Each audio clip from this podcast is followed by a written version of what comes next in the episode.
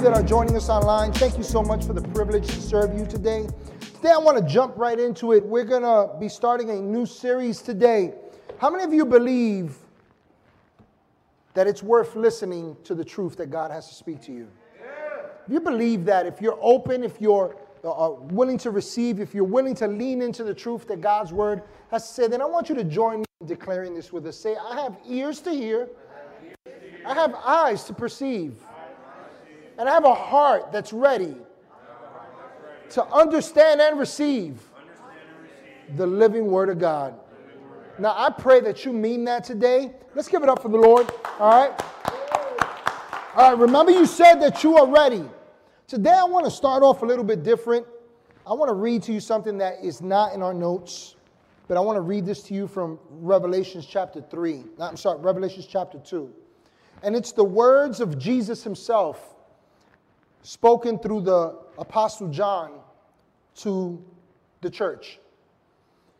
And in Revelations chapter 2, starting at verse 1, it says, To the angel of the church of Ephesus, write this.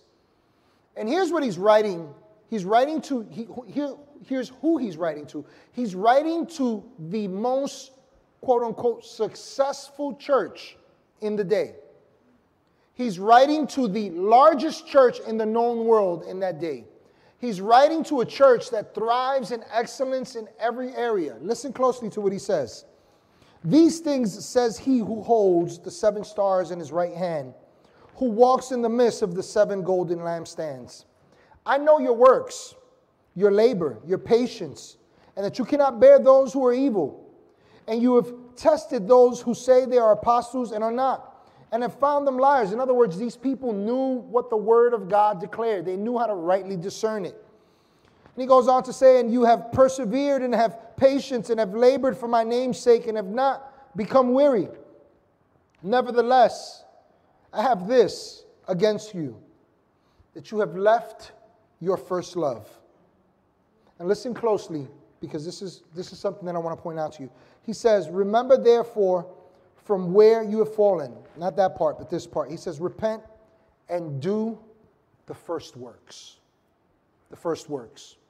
And the first works that Jesus was alluding to, he's writing to a church that excelled in every regard in ministry, in the outward appearance of what they were supposed to be doing, but they had forgotten something. He's specifically speaking to the pastor, a guy named Timothy, and he's saying, I am calling you back to the very first thing above everything you do, above everything you feel called to, above everything that you endeavor to do for the kingdom of God. He says, I'm calling you back to this first work. That first work is a love for Jesus, a personal and intimate relationship with God. And this morning, as we start this series, we're starting a new series entitled I'm In. I'm in. And we're going to be exploring what it means to be a part of the body of Christ, as specifically what it means to be in Christ as well. And so today, I want to talk to you on the topic I'm invited. I'm invited. I want you to know that God is always, has always, and will always be speaking directly to your heart, extending an invitation a daily invitation to something deeper, to something more than church attendance, to something more than just the checklist where I read my Bible or I did what I was told or I'm being a good little person. It's something deeper, it's something more. And there's an invitation. But how many of you know that an invitation has to be accepted? How many of you know that? Listen to what the scriptures say about you and I in relation to being in Christ and in the body of Christ. Ephesians chapter 2, verses 4 through 7 says this But God, who is rich in mercy, because of his great love with which he loved us, even when we were dead in trespasses, listen closely, made us alive together with Christ. By grace you have been saved and raised us up together and made us sit together in the heavenly places in Christ Jesus, that in the ages to come he might show the exceeding riches of his grace in his kindness towards us in Christ Jesus. Now, I'll tell you why I want to start there because what we see is that the emphasis on everything that relates to a relationship with God is based upon being in Christ. So I'll put it to you this way What's true of, I don't know, this page right here, this piece of paper right here in this Bible, what's true of this piece of paper is true relative to what happens to this book, this Bible. So I'll give you an example what I mean. If I take this book, this Bible, and I put it there, where did that page go? It's over there.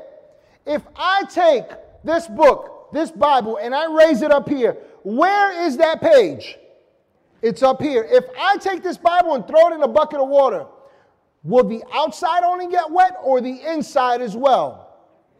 Everything, the inside as well, including that page. And what I want you to see is that what's true about Jesus, it's true about you. And thus, it is absolutely essential, it is critical, it is important that we understand who we are in the body of Christ and what that means for our personal relationship with God. Amen? And so, listen closely. The Bible says that you have been made alive. But why? Because he was made alive, because he rose. The Bible says that you were raised up together with Christ. Why? Because he was raised up. The scriptures say that the same power that raised Jesus from the dead is at work in you. That's power. That's, that's something that's available to you and I. It goes on to say that not only did he raise us up, but it says we are seated in heavenly places in Christ. See, you and I are the recipient, according to these verses, of God's exceeding riches in his kindness towards us in Christ. And so it's important for us to begin to wrap our hearts around this because while our present circumstances occur in this world, our location is in Christ. I'm going to say that again while our circumstances occur in this world, our location is in Christ. And that's important because it will change the way we deal with circumstances in life if we understand what it means to be in Christ and a part of his body. Amen? Amen? And so today I'd like to talk to you, as I said, on the topic I'm invited. You know, there's nothing worse than having everything provided and having the invitation and not knowing what's there or not accepting it. I grew up with a misunderstanding of God. I remember my mother, you know, she tried her best. I mean, God bless her. She was a uh, home attendant. So, what that basically means is she didn't make a lot of money, but she raised six of us by herself. She worked over 100 hours a week. Um, we barely saw her but she did her best to provide for us. And one of the things that was very important to my mother was for us to have a relationship with God. And she tried her best, but she didn't quite know how to do that in those early years. And so we started by going to a place where we heard about Jesus. We even saw pictures of him everywhere.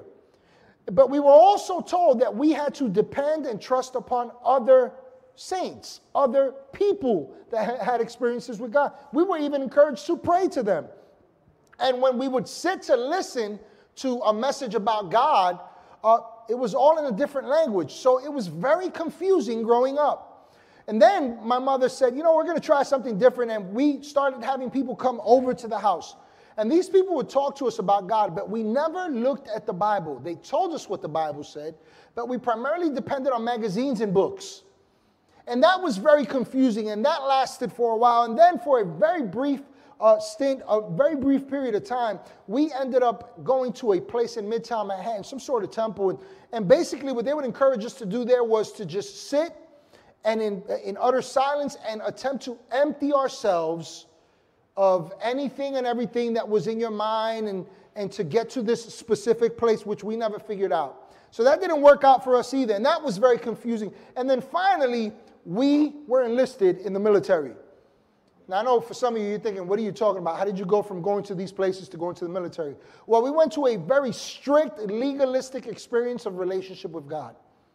And when we, when this particular place that we went to, the emphasis was on, hey, Jesus loves you. And that was great. That was enticing.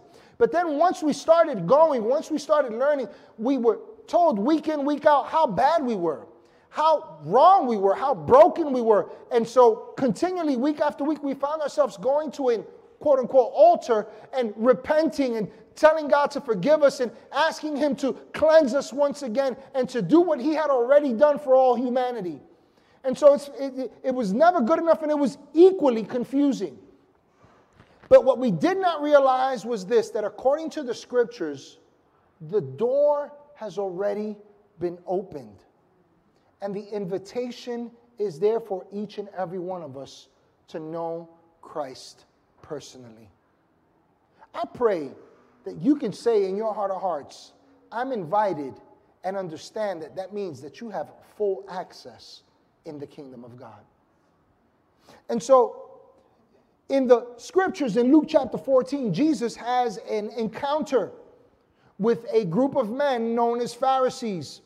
And these men had a seat at the table that he was at. These people uh, were people that were looked to uh, as prominent in their day. They were depended upon as it pertained to pointing you correctly to God. And so let's read in the Bible what happens, and then I'll give you some backdrop uh, to lead into this conversation we're having today. Starting at Luke 14, verse 15, it says, When one of those at the table with him heard this, he said to Jesus, Blessed is the one who will eat at the feast in the kingdom of God. And Jesus replied, A certain man was preparing a great banquet and invited many guests. And at the time of the banquet, he said to his servant, he sent his servant to tell those who had been invited, Come, for everything is now ready. Now, if you've had any experience with Hispanics, here's probably what that means for you. You get invited and you show up with a pot. You show up with a tray. You show up with something because somehow you feel obligated. At least that's how we grew up in my household. My mother told us you never show up to someone's home when they invite you empty handed. But I want you to hear what the King of Kings is saying here. What he's displaying about God and himself through this parable. He says, Come, everything is now ready. So, verse 18 says, But they all began to make excuses. The first said, I have just bought a field and I must go and see it. Please excuse me. Another said, I've just bought five yoke of oxen and I'm, and I'm on the way to try them out. Please excuse me. Still another said, I just got married, so I can't come. And the servant came back and reported this to his master. Then the owner of the house became angry and ordered his servants and said this He said, Go out quickly into the streets and alleys of the town and bring in the poor, bring in the crippled, the blind, and the lame. Sir, the servant said, What you ordered has been done, but there is still room. There's still room. Then the master told the servant, Go out into the roads and country lanes and compel them to come in, so that my house will be full. I tell you, not one of those who were invited will get a taste of my banquet. So, what's going on here? What's, what's with the invitation here? What's Jesus getting at?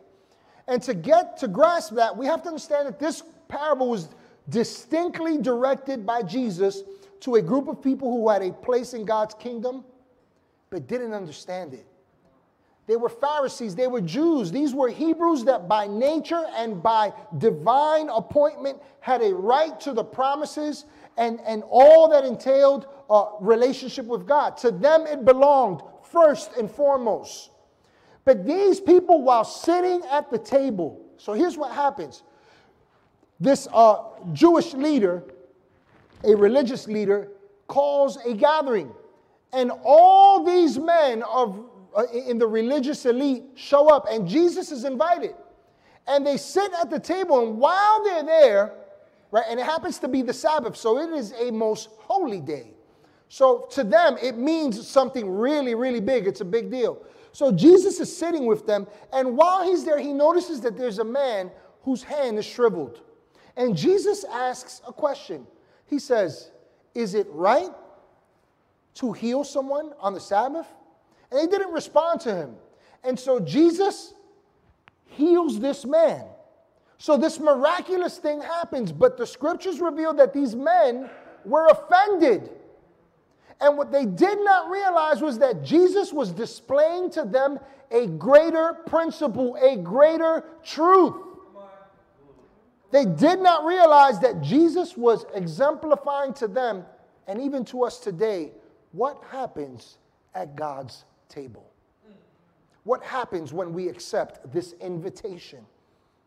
And so the scriptures also reveal that Jesus takes note of uh, that these men who are sitting among him, that many of them uh, made it a priority to sit in a place of recognition.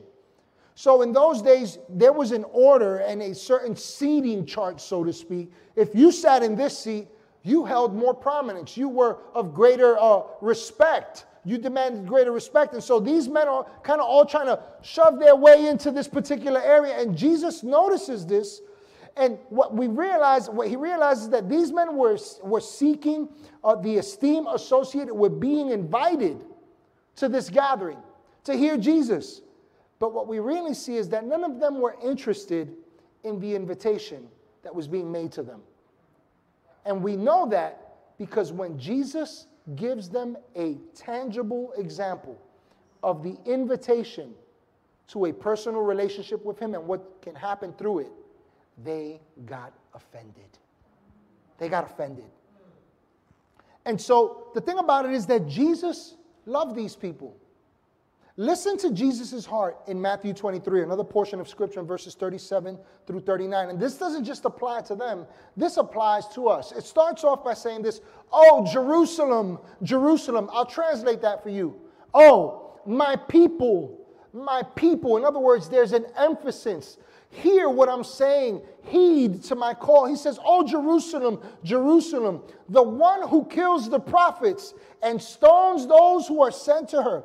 How often I wanted to gather your children together as a hen gathers her chicks under her wings, but you were not willing. Watch this. See, your house is left to you desolate. For I say to you, you shall see me no more till you say, Blessed is he who comes in the name of the Lord. Now, I want you to consider the imagery that Jesus is portraying to us in these, in these words, in these verses. He's depicting a hen who cares for her cheek, for, for her chicks. And she cares for them to such an extent that she's unwilling for them to be left helpless. She understands that they're young. She understands that they have need. She understands that they have nurture. And so the hen calls to her chicks. She clucks to her chicks. She gathers them with her wings. She compels them within, under her wings. But Jesus likens these men. And hey, if the shoe fits, please don't wear it, but change it. He likens us if it applies. He says, I've been trying to gather you as a hen does her chick to herself. But you were unwilling. You know, there's a question that we all have to face when it comes to relationship with God. Are we truly willing to accept his invitation? Now, the thing is, what does that invitation entail? You know, in our day, hens, they're, we've reduced them to egg machines. We look at them for eggs.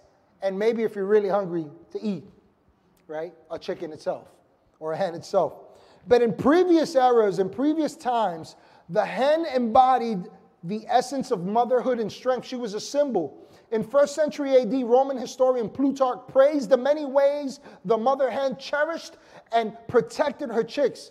In his writings, he noted how she went about dropping her wings to cover her chicks as they crept under and receiving with joyous and affectionate, and affectionate clucks the others as they mounted upon her back. Renaissance writer Ulisse Aldrovandi described how, at the first sign of a predator, a mother hen would immediately gather her chicks. He marveled how she brought them, this, these are his words, under the shadow of her wings. And with this covering, she put up a fierce defense, striking fear into her opponent in the midst of a frightful clamor as she used both her wings and her beak. She would rather die for her chicks than seek safety in retreat. He further goes on to say that in collecting food, the mother hen allows her chicks to eat their fill before satisfying her own hunger. Thus, he said, the mother hen is, in pre- is present in every way, a noble example of a mother's love for her offspring. And what I want you to do is, what I want us to do is to consider the words of Jesus, not just to these men, but to us, to consider this parable, which is a story, a fictitious, a fictitious story used to reveal a great truth about God and about life and relationship with God to us. I want you to consider this that there's an invitation to come to the table, to come under the shadow of his wings. And the intent that God has is to protect, it's to nurture, it's to provide, it's to raise, it's to keep, it's to rejoice over you and I. There's an invitation. Question What's your response to that invitation? See, like this man, like these men, we too have a personal invitation. But this invitation entails so much more than just knowing about God. This invitation opens the door, it uncovers mysteries that have been laid up for you and I that God wants us to know. You know, this past week, we sent out a text message to the, the entire congregation, um, and many, many people responded back, way more than I thought. And what we asked in this text was, hey, we, you know, Pastor wants to use just some of your stories, what, what Jesus has done in your life, what Jesus has brought you from, where he's brought you, what he's brought you through. And we asked people to respond via text, and we got a bunch of responses. And what I wanted you to consider is this that these are people like you and I that have opened the door of our heart and have said, I'm getting back to the first works to what's most important. God, I love you above all. I pray that's where you are. But it opened the door, it opens the door for you like it did for these people. These are some of the responses that we got. I'm not going to read them verbatim, but what I'm going to do is just give you the, the essence of what happened. One person shared how their life went from a life marked by several attempts of suicide and depression to a renewed love for life and a place of true joy. The thought does not even enter into their heart and mind to harm themselves any longer. Another person, this is the type of invitation that takes up someone from homelessness and addiction to having a home and, and, and enjoying sobriety, actually enjoying life soberly. This is the type of invitation that takes someone from the weight of a strict uh, experience with religion and having a terror, a true and genuine fear of God, not in reverence but afraid of God, to living free from the weight imposed by rules and religion and having confidence in God. This is the type of invitation that takes us, that took this person from bondage of fear that kept this woman in domestic abuse to a marriage that is now fully healed and restored, where love is the language and, and the, the means by which they now relate to one another. This is the kind of invitation that takes a person from the heart wrenching experience of abandonment of their parents at a very young age and the internal scars that led to a desire to die and no self and no love for self to now living with real happiness and a love for self, a love for people, and a love for God. A person who now looks outward as opposed to living inward with their hurt. This is an invitation that you and I have daily. You know, in Revelations chapter 3, Jesus, speaking to another one of the churches, says this Here I stand at the door and I knock. And that door is our heart. And it's not our physical heart, it's the place of belief. And Jesus says, Here I stand at the door and I knock. And watch what he says. And he who opens the door to me, he says, I will come in and dine with them and they with me. Notice what he doesn't say. I will come in and demand from you that you do something for me before I do something for you. See, God's more interested in you understanding what he has already provided than us placing the emphasis on how much we think we know God. And so, for the next couple of moments that I have here, I want to just give you Just three simple things. Things that we need to know about our invitation, about your invitation. And the first one is obvious. The first one is this is that you and I have a seat at God's table. Now you got to understand what that means. Mind you, these people are sitting with Jesus, but they don't recognize him as the promised Christ. They don't understand that he is the King of Kings. And so this is God himself in the form of a man sitting among them, the King of Kings, the preeminent body of power and authority, God himself among them. And he gives them a parable to illustrate to them the invitation that is before them right then and there. Not just the healing that happened, but everything else that comes with an intimate relationship with God. And this King of Kings, our King of Kings, sits at this table. You know, in kingdom, in the, in the context of kingdoms, it's true that to have a seat at the table of the king meant more than being a guest. If the king said to you, You have the right to sit at my table, here's what it meant it meant that he accepted you as a son and daughter. A son and daughter. It brings us into that level of relationship. To have a seat at the table of the king in these days meant more than having food. It meant that you ate as the king eats. Listen closely. To have a seat at the, tab- at the table of the king meant more than time spent having your fill. It meant that you had the time, attention, and affection of the king, and that you had access to his provision without limits. You ever do one of these? You get invited to eat, somebody invites you to go out, and you go, I'll just have a salad. And you know you want more. You know you'd like to have a little more. Listen to how it works in the kingdom of God. He, has, he says, the table's already set. Everything has been made ready.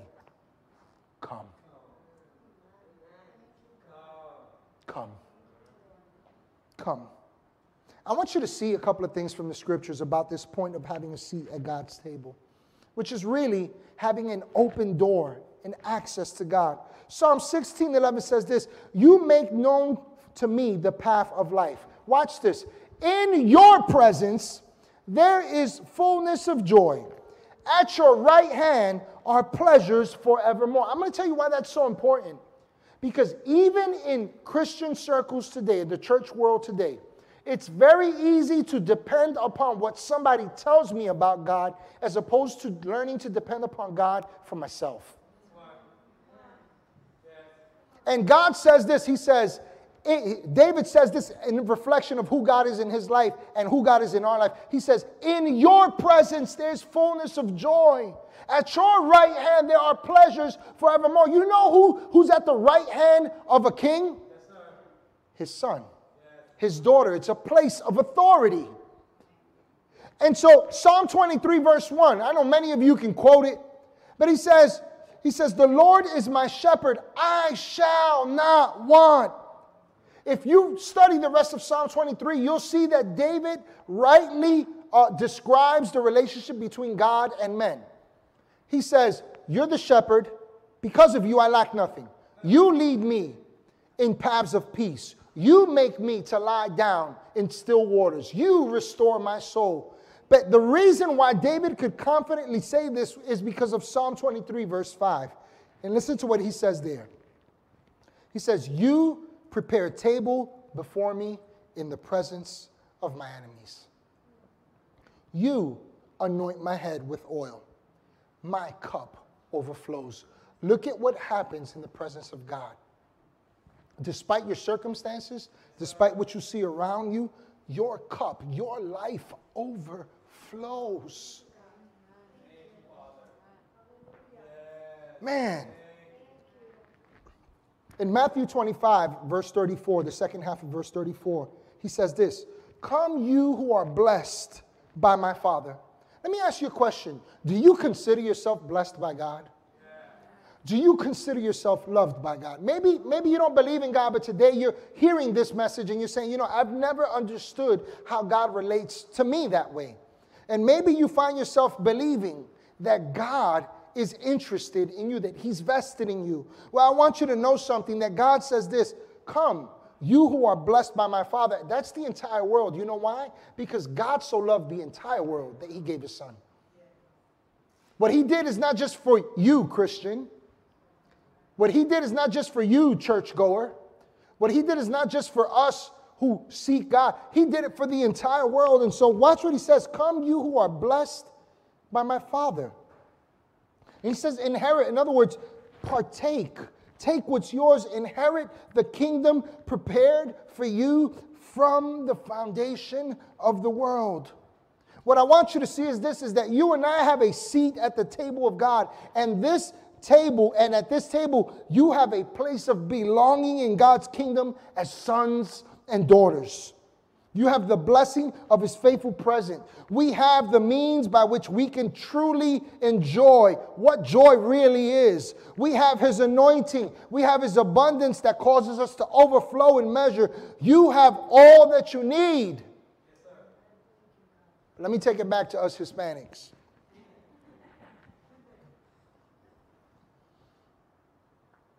You have to come to that table and take your seat not trying to add anything to what he's done. Can I tell you the truth? Because I've made this mistake too. I spent so many years trying to make myself better for God. You ever tell yourself this? I got to work on this one. Yes, That's not our place. Our place is to go before the King of Kings and partake at his table and learn of his essence. The Bible says that we love because he first loved us. If you want a true encounter with love, if you want to really see the power of God's love, the very first thing that we need to do is learn to receive it, to accept it as our own, to partake of it. But here's why this is important because no one can take your seat at the table, it's already provided, unless you give it up. Unless we give it up. See, it's up to you and I to come. It's up to you and I to partake. It's up to you and I to take our rightful place on a daily basis. This is a day to day process. This is a moment by moment experience. This is something that we sign up for for the rest of our lives.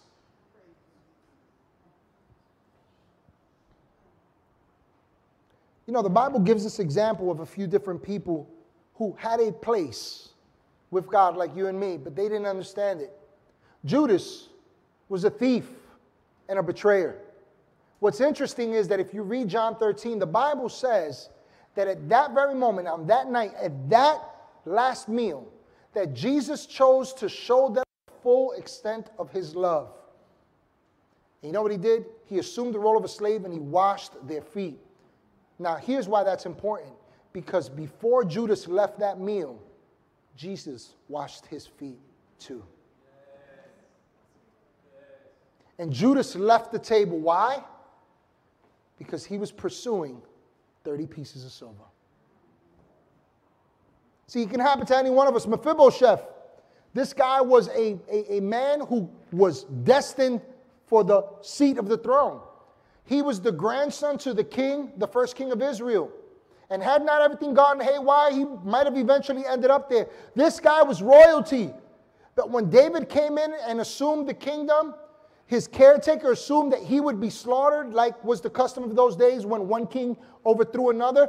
And so she leaves, and Mephibosheth gets hurt, and for whatever reason, he's lame for the rest of his life. And the Bible says that he goes to a place called Lodabar, a place that was dry where nothing grew. And while he was there, he grew into this mindset, into this belief I don't belong at the kingdom, I'm not royalty. Let me remind you of something, believer, child of God, that the Bible says that you are a chosen people, his chosen people, that you are a royal priesthood, that you are a holy nation, chosen for his good pleasure, for his purposes. That's who you are.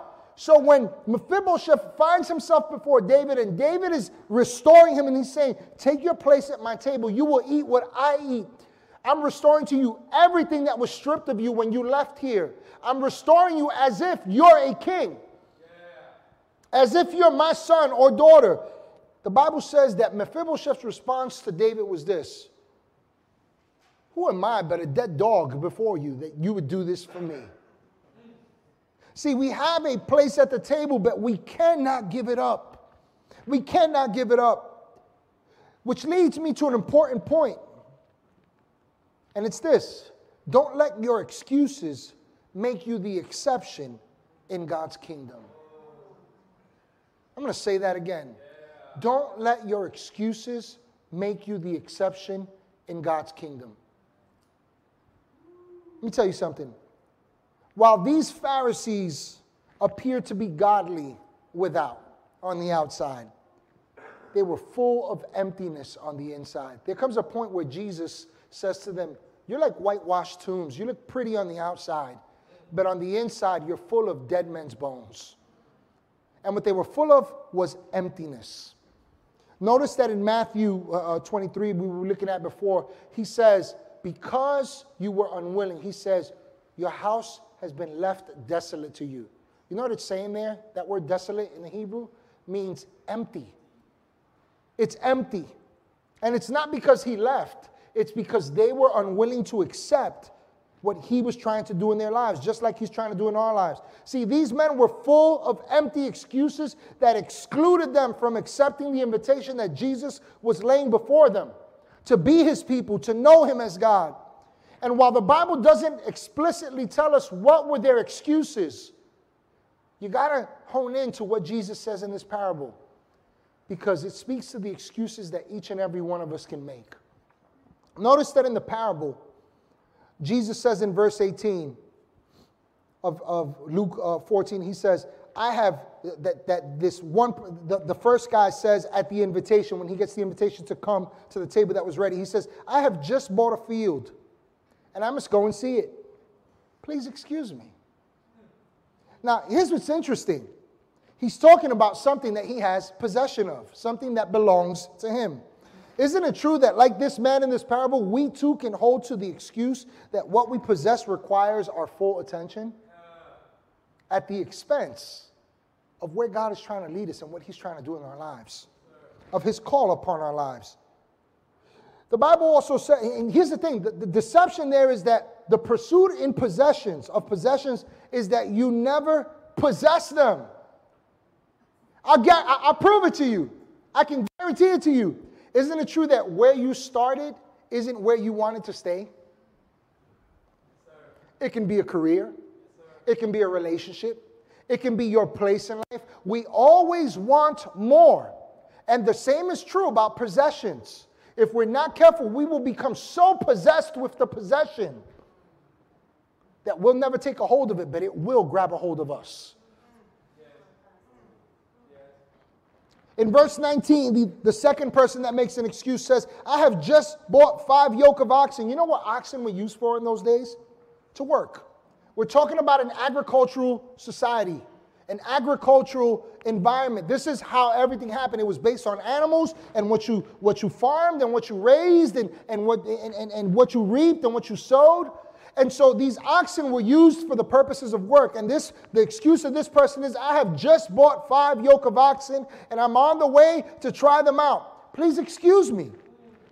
Isn't it true that, like this man in this parable, we too can hold to the excuse that what we have to do trumps the one we need to seek and serve? You have been so caught up in your work and whatever it is, whatever responsibilities, whatever it is that you do, you do, you do, you do, that nothing gets done. And you don't feel none the closer to God. In verse 20, the third excuse, he says, it says, still another said, I just got married. Man, that's pretty important. That's an important person. This guy says, I just got married, so I can't come. Isn't it true that, like the man in this parable, we too can hold to the excuse that those we hold dear are a greater priority than our commitment to God? I know that this is a tough message because it gets to the heart, it gets to this question that we all must wrestle with and get a truthful answer to if we're ever going to move forward. And it's this it's do I love Jesus? And do I accept the invitation to a relationship with Him day by day? At this moment, more than anything else that pulls at me. Whether it's the oxen we have to work, we have to try out, whether it's the people that we're tied to, that we value, whether it's the possessions that we have. Listen, I realize that the call to follow Christ is costly. But the cost isn't in what you give up in your possessions. It isn't in the work that you do that you have to set aside sometimes or the responsibilities that you have to set aside sometimes. It's not even the loved ones, the people that you hold dear. According to the words of excuse me, of words of Jesus in Matthew 19, the real cost is putting ourselves in last place so that Jesus can take the only place. First place. Listen, the cost isn't what we have or has us, rightly said. The cost isn't what we do or the people we love. The cost is you and I. I'm going to tell you why I say that.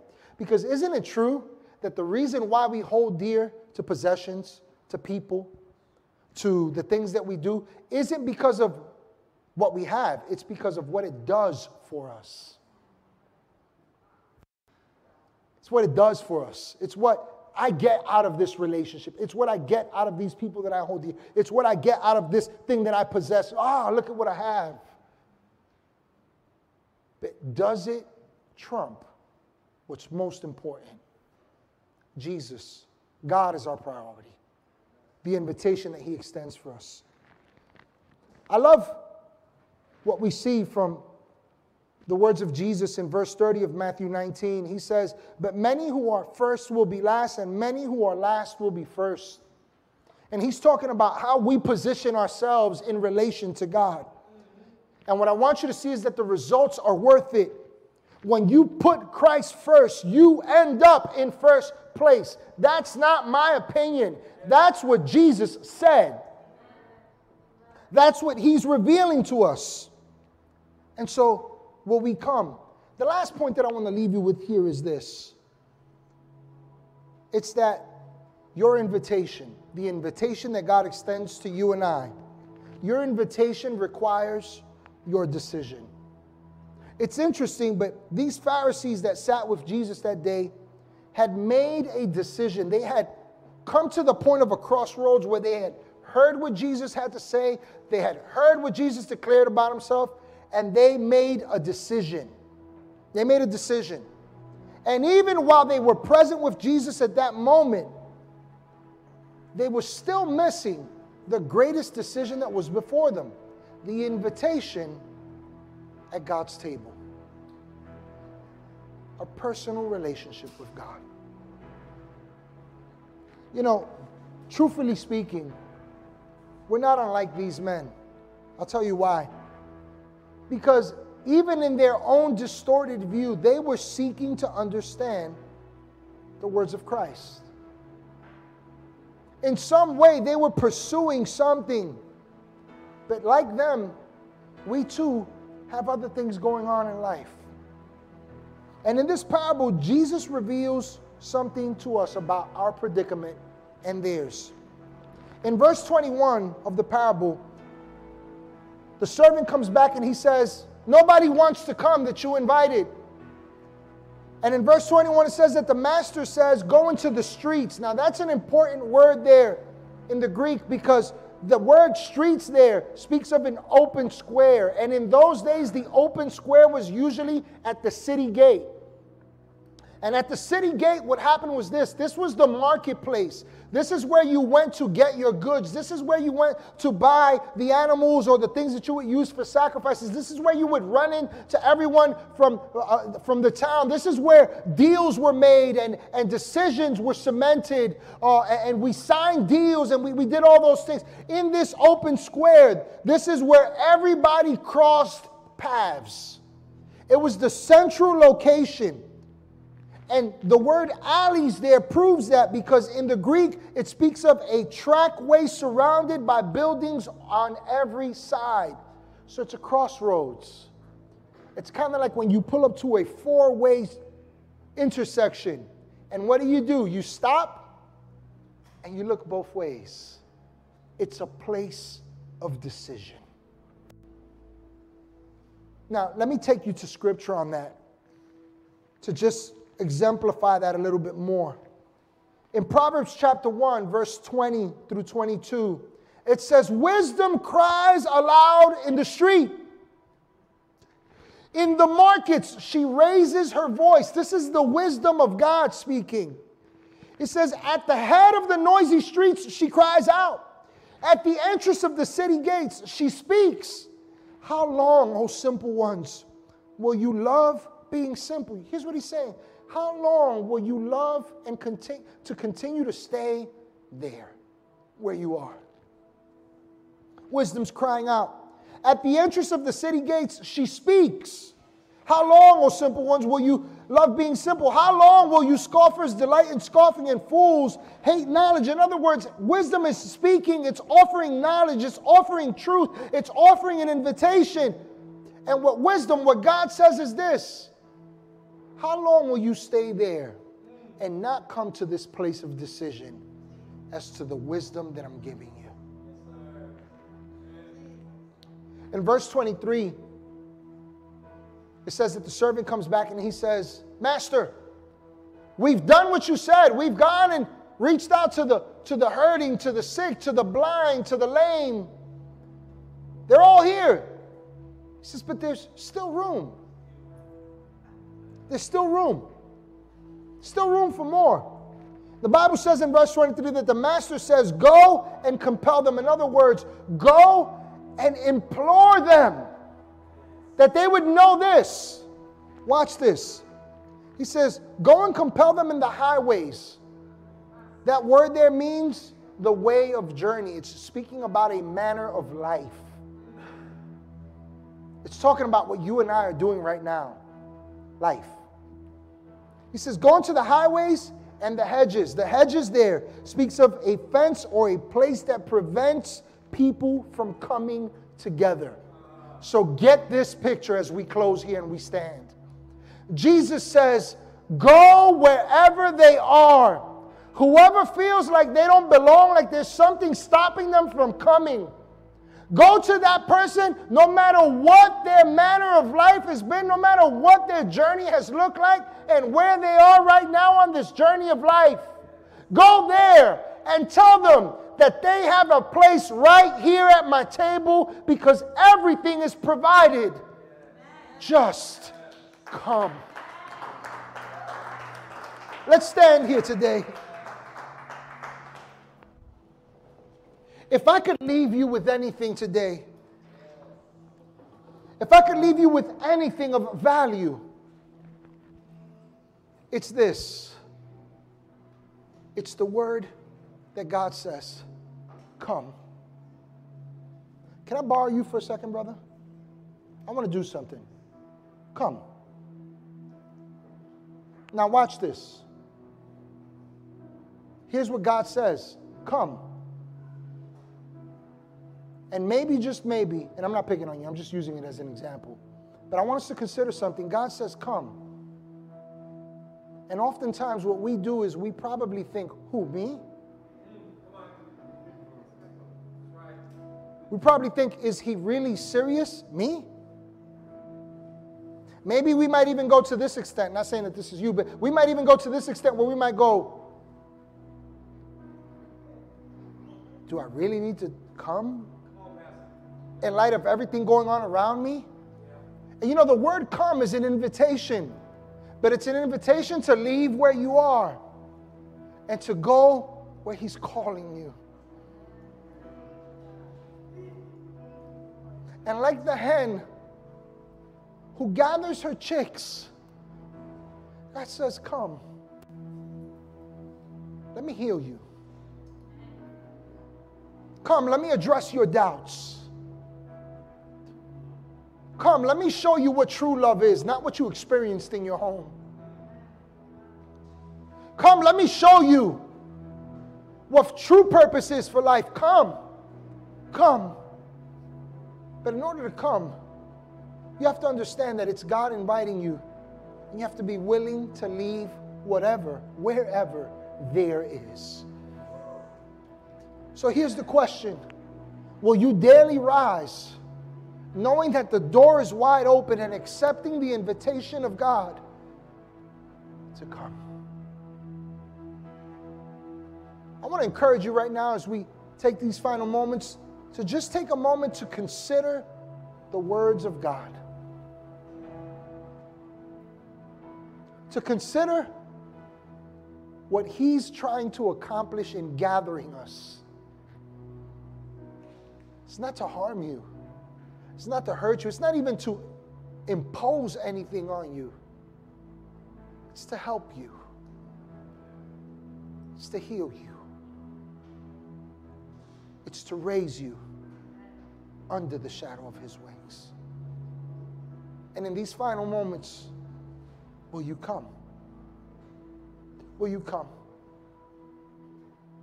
Father, at this very moment, we just take this time to, to weigh the value of your word. And to consider your invitation to come. It's to come to your very best.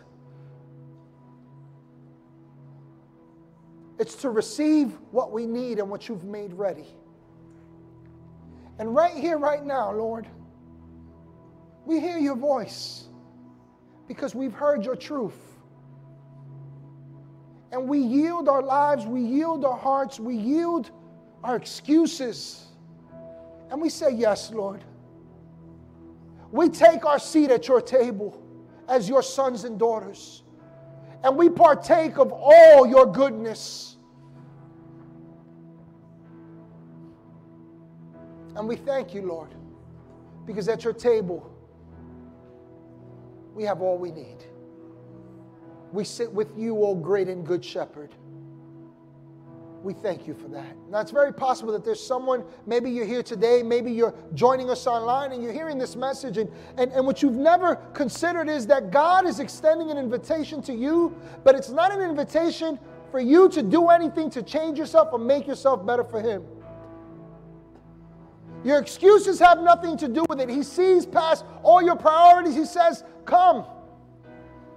I'm inviting you to the table. I'm inviting you to your healing. I'm inviting you to a new life. I'm inviting you to a purpose filled life. I'm inviting you to truth.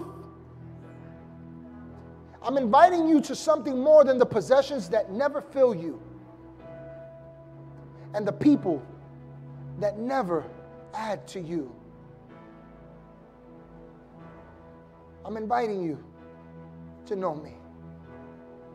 If that's you today and you, you hear the call of God upon your heart and you, you sense that, that, that God is speaking to you right now, then I pray that you would pray this with us. That you would believe this that God so loved you that before you ever accepted an invitation, He extended Himself to you. The Bible says that while we were still yet sinners, Christ died for us. We were guilty, and He says, I know they're guilty and I know that there's a penalty for that sin, but I'll take the penalty. I'll pay the price for them. Why? So that they could live free from that weight and they could have an open door to a relationship with me. If you believe that with us today, then here's what you need to know that Jesus died to pay the penalty, that Jesus rose to do away with the shame and the guilt and the weight of it. But he also did that to prove that we can rise too. And if you believe that today, I want to encourage you to pray this with us. As we pray this with confidence, with boldness, declare this with the say, Jesus, I believe. Jesus, I believe. You love me. I believe you died for me to give the best for me, to pay the price for me, to do away with sin. Today I accept you as my Savior. I declare you are my Lord. I call you my God. And from this day forward, I'm taking my place at your table. I'm your son and daughter. And you are my king. And from this day forward, I'm answering the call. I'm coming.